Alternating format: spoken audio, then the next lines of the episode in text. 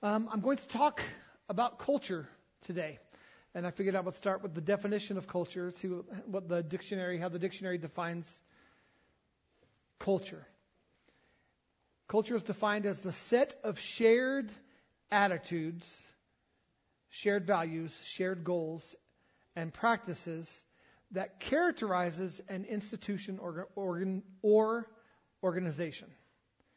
Um, and I think this is I think this is pretty right on.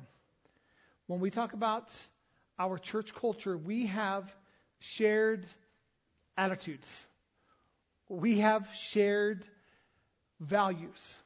We have shared beliefs. We have shared goals. We have shared practices. And this won't come as a surprise. The primary influencer in influencing us of what these values and these shared goals are is me. The lead pastor, the visionary pastor, the one who stands up here every week and points you to Jesus is, is the primary influencer in this place. And I want you to know you never have to guess at what my motives are. My motives are Christ and Christ alone.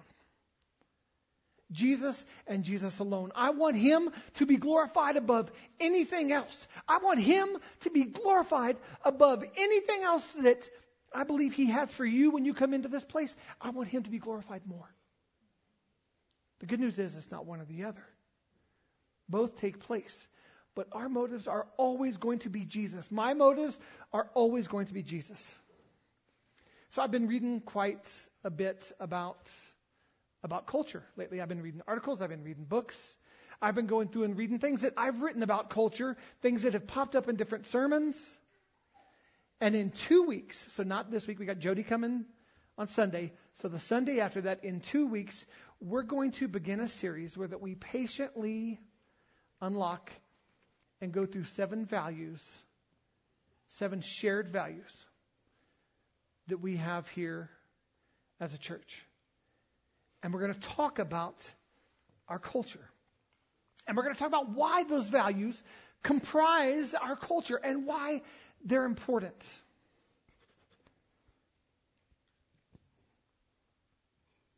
You see, our culture determines who we are.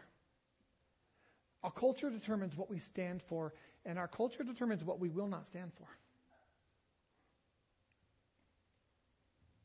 So, what is the determiner of our culture. I said that I influence it, but I'm not the determiner of our culture.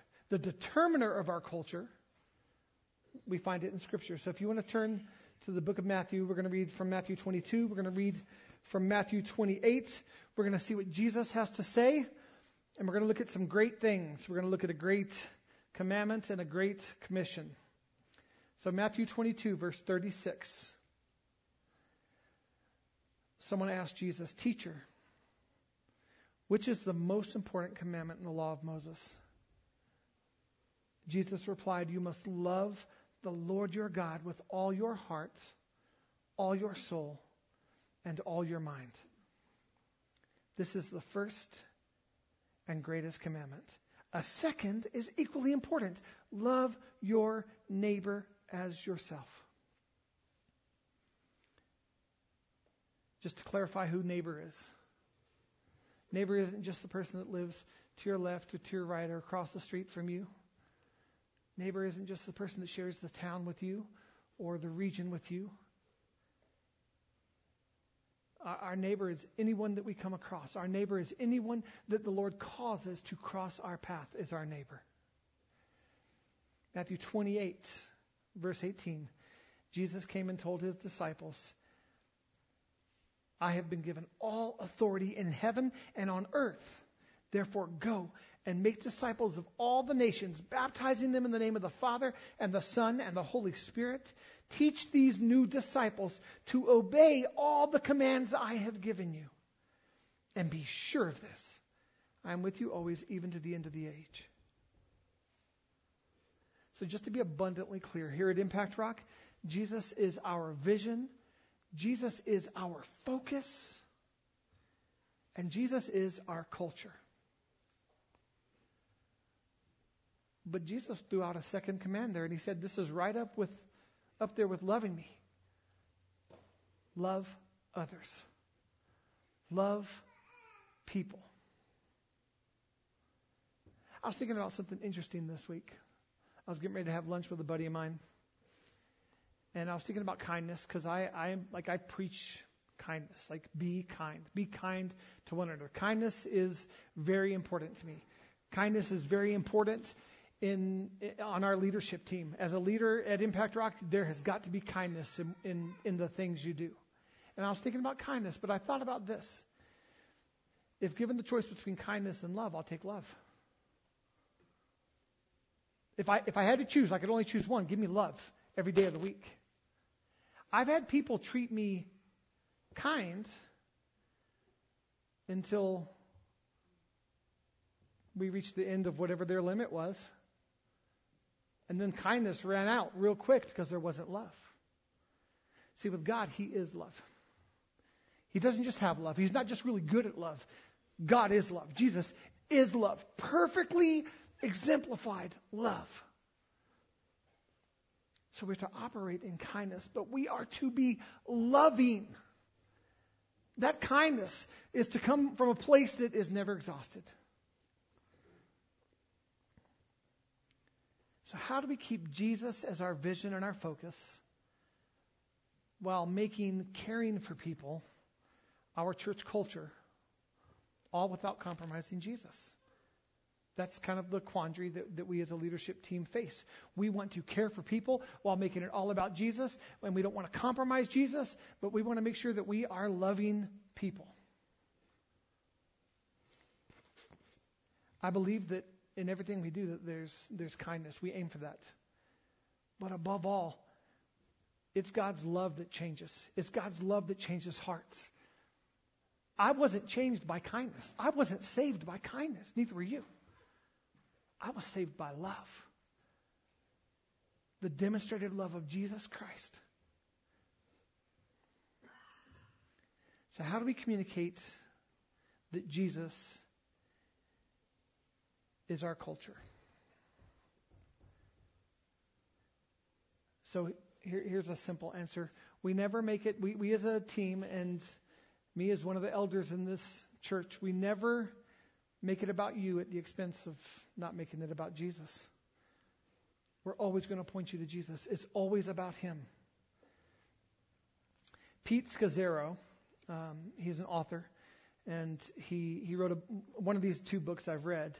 He uh, wrote the book uh, Emotionally Healthy Spirituality, and he also wrote The Emotionally Healthy Leader. He's a Christian, he's a pastor, and he wrote an article that I stumbled upon in reading, and it's really, it, it was really good. I, I had a lot of good articles, but this one really impacted me.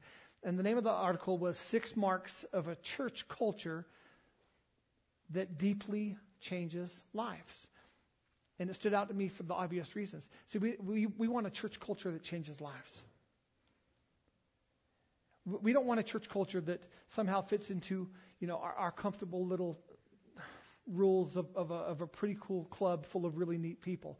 We want a church culture that changes lives, that points people to Christ. So this is what Pete wrote. I'm just going to read a, a, um, a, little paragraph here, and then I'll, I'll kind of do smaller chunks of it. Uh, it says the Church of Jesus Christ needs a dramatic shift of culture. And that culture needs to be radically different from that of the world. Sadly, that is not the reality in most of our churches. One of the greatest insights I've gained from working with thousands of churches around the world is that creating a healthy culture is a powerful strategy for impacting people's lives as well as the long term mission of the church. If our goal is to multiply deeply transformed disciples and leaders for the sake of the world, a healthy culture is profoundly important. And then the last little bit of this here. We have to be intentional about taking the chaos out of what people bring with them from their very different backgrounds, their very different cultures and families of origin, and shaping that chaos into a radically different culture that operates as the new family of Jesus. Isn't that good? Friends, when you walk through these doors and you decided to make Impact Rock your church home, and you decided to trust the leadership of this house to point you to Jesus, whether knowingly or unknowingly, you made a decision to trust us with the chaos of your background, the baggage of your life. It is not our culture to let you keep that baggage. It is not our culture to let that baggage and that chaos stay in your life.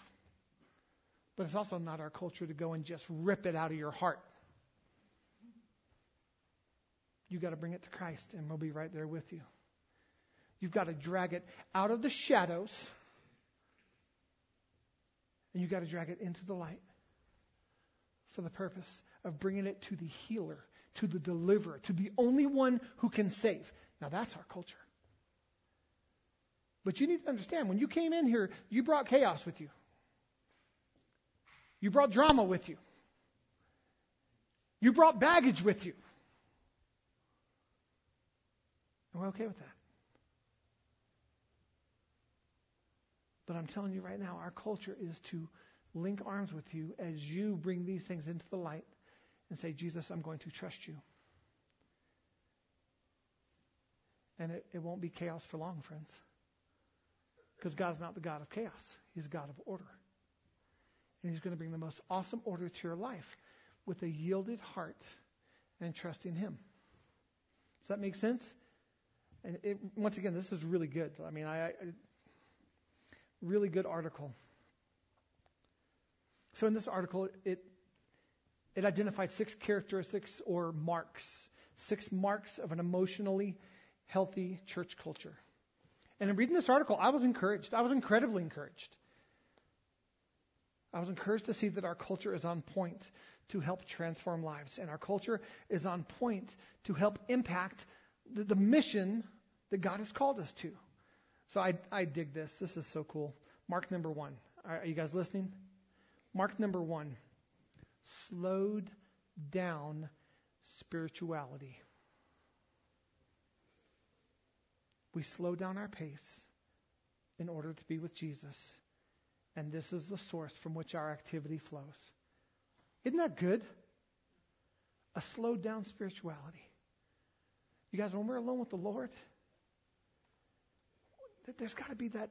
We talked about rest. The Lord was speaking about rest earlier, and there's got to be that ceasing, that slowing down to trust Him.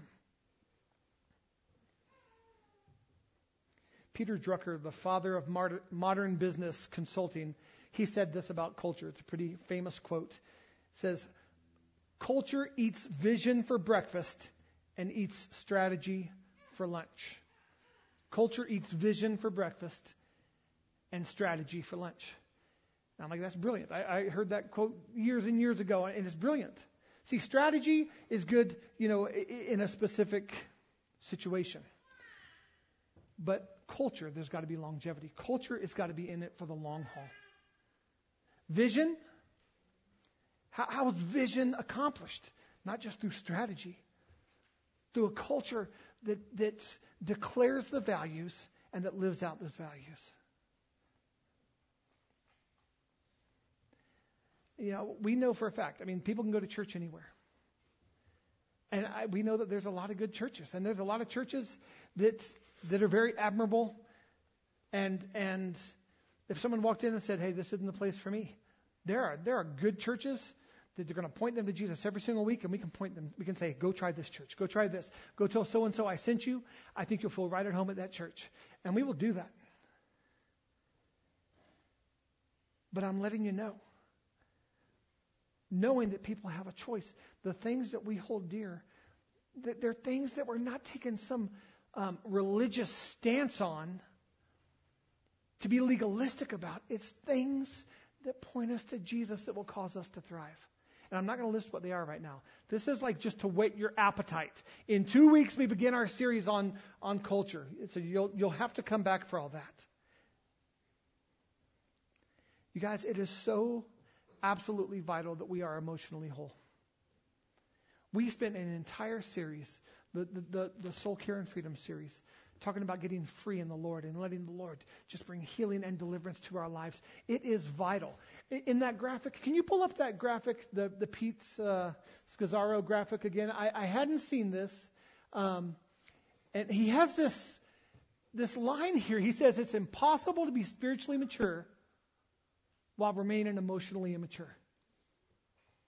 I read that and I'm like, man, it could have been a distraction because I was like in a nice flow and I'm like, man, that's that's a pretty uh, specific statement. It's impossible to be spiritually mature while remaining emotionally immature. And I chewed on that for a while, and you know what? I believe it. I tell you the word that, that hits me the most remaining. It's a choice. It's a choice. See, because spiritually mature people don't choose to stay in that place of darkness. They, they trust the Lord with it. And I'm telling you right now, and we got a lot of young people. I love how many young people we have in this church. I'm telling you guys right know right now. There's not a good secret. There's good surprises. Good surprises. I mean, I, I sent my wife and my two girls a Valentine in the mail and that was a surprise. And I mailed them from Loveland because I wanted it to be stamped from the land of love. So I drove to Loveland and they were stamped from Loveland. And, and I checked the mail and they weren't there Friday. I was very upset. But luckily last night tonight that I took my beauties to a Valentine's dinner. And, um, and luckily the cards were in the mail. That was a surprise. Or uh, that was a surprise, yes.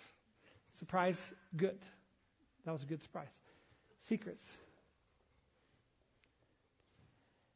Secrets aren't. Someone asks you to keep a secret, man, you got to question the motive of that. If someone asks you to keep a surprise, that's okay. God wants us emotionally whole. Our culture reflects our attitude. So, how is your attitude? Are you willing to grow? Are you willing to learn? And are you willing to change? You guys, teachability Teachability is so key. We never outgrow it. I recently turned 50, and there's so much I don't know. So much I don't know. I, I, there's so much I still need to learn. The minute that we stop becoming teachable is the minute we stop becoming useful in the hand of God. The minute we know it all. The minute we think we have all the answers. Attitude is everything. So, mark number two integrity and leadership. We don't pretend to be something on the outside that we're not on the inside. I want you guys to know when it comes to, to our eldership team, when it comes to Andy and I, what you see is what you get. I, that is, I'm serious. If, if the way we act here, outside of this place, we act the same way. Our wives, Kara and Kim, what you see is what you get. There is no facade. The way we act here, we act outside of here. Our leadership team, what you see is what you get. There's not a front. There's not a facade. There's not a happy face being put on for the sake of ministry. They're genuinely happy because they got Jesus in their lives. Integrity in leadership. Mark number three. This one's cool. Once again, I didn't write this. I'm not like going, going, man, my notes are so cool. Harper, you nailed that. That's not, this was written by someone else. Mark number three, beneath the surface discipleship. We grow in self awareness because we cannot change that of which we remain unaware. In a church culture that changes lives, people understand that maturity results when they engage in the slow, hard work of following the crucified Jesus. I love that.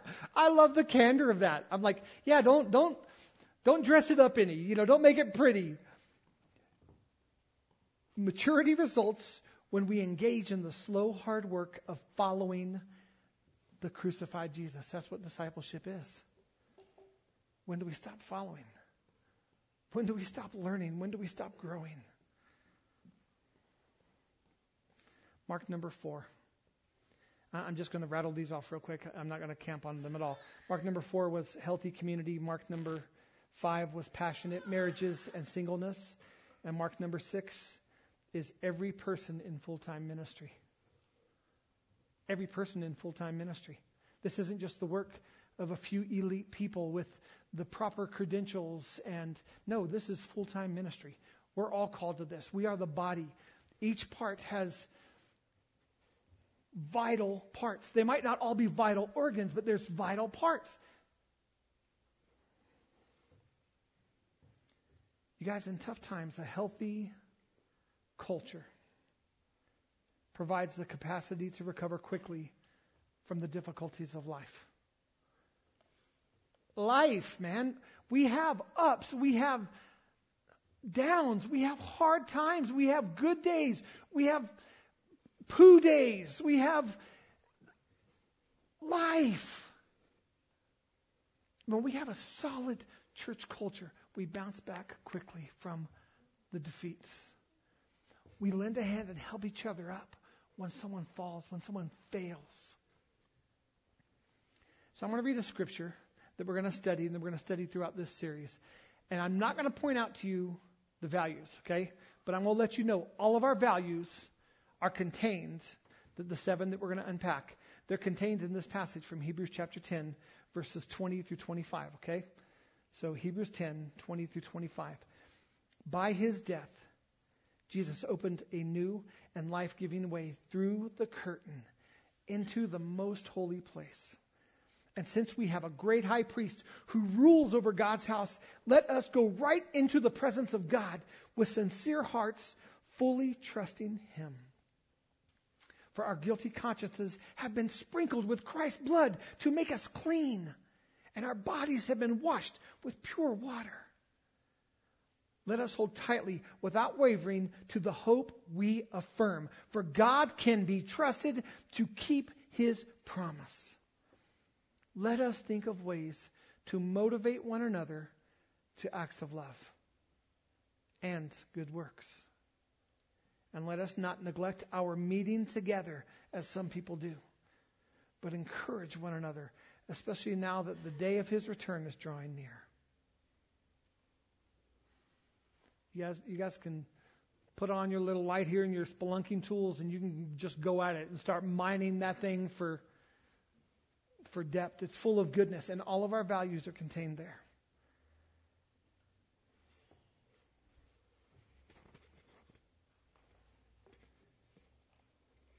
Culture matters. So, how should our culture be reflected in our marketing? For me, that's a very normal question because I'm a graphic design guy. I ran a marketing firm for a decade. I'm a marketing guy. That's a very fair question for me. For you, it might be like, oh, you pulled that out of some random book. No, for me, that's that's one of those things I think about. How should our culture be reflected in our marketing? Tony Hsieh the CEO of Zappos, the shoes website, says this Your culture is your brand. Your culture is your brand. So, what is our brand? What is our brand? When we were given this space by the Lord and we started working on it, we came in here and we started driving nails and we started painting and we started doing demo and and it was it was over four years ago and we started building this place up, we had really cool thoughts and visions, and we had, you know, creative ideas, and, and most of the things you're seeing were contained within that either initial vision or the vision kind of as it kind of expanded. And behind the coffee wall here, we're like, ooh, we're going to put our, our logo mark, our brand mark, which is that drop of blood that, that forms a ripple effect. That it forms a crown, but it's a drop of blood just signifying that the minute that that first drop of blood fell from Jesus, the world was changed, that lives were changed, that souls were saved. So we're going to put our brand right there. You guys know what's there. Jesus saves. See, when we we're planning to do a logo there, we're like, is that really what we want people to see when they drive by in the middle of the night is our logo? Or do we want to see them some do we want them to see something that truly matters? Jesus saves. What is our brand? Jesus saves. What is our culture? Jesus saves. What is our culture? Jesus. And we have seven things that we're going to unpack that we hold dear, that we will fight for, that we will stand for. And I say we because they are shared values. If God has called you to this place, they're your values too. You just might not know it yet.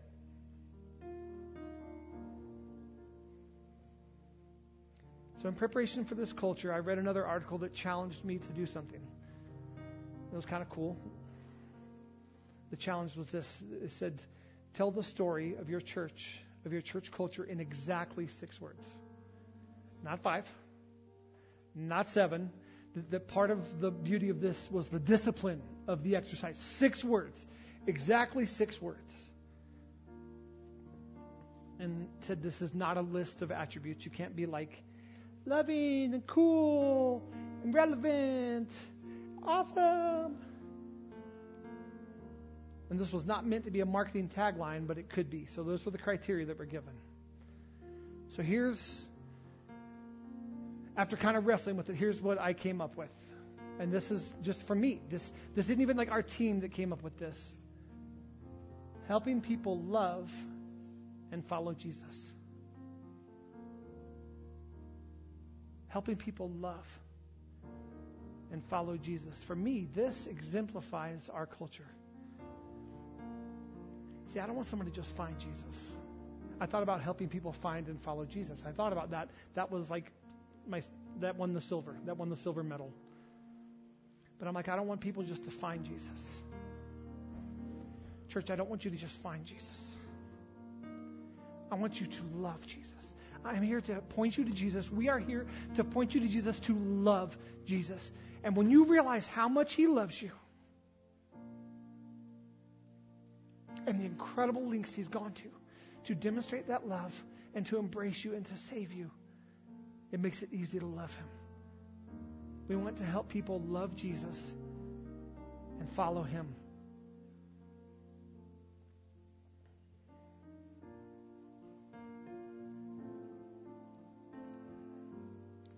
as a ministry team, as a leadership team, there's two goals that we have. And that's to glorify Jesus in everything we do and to care for people with the extravagant love of God through obedience to his commands.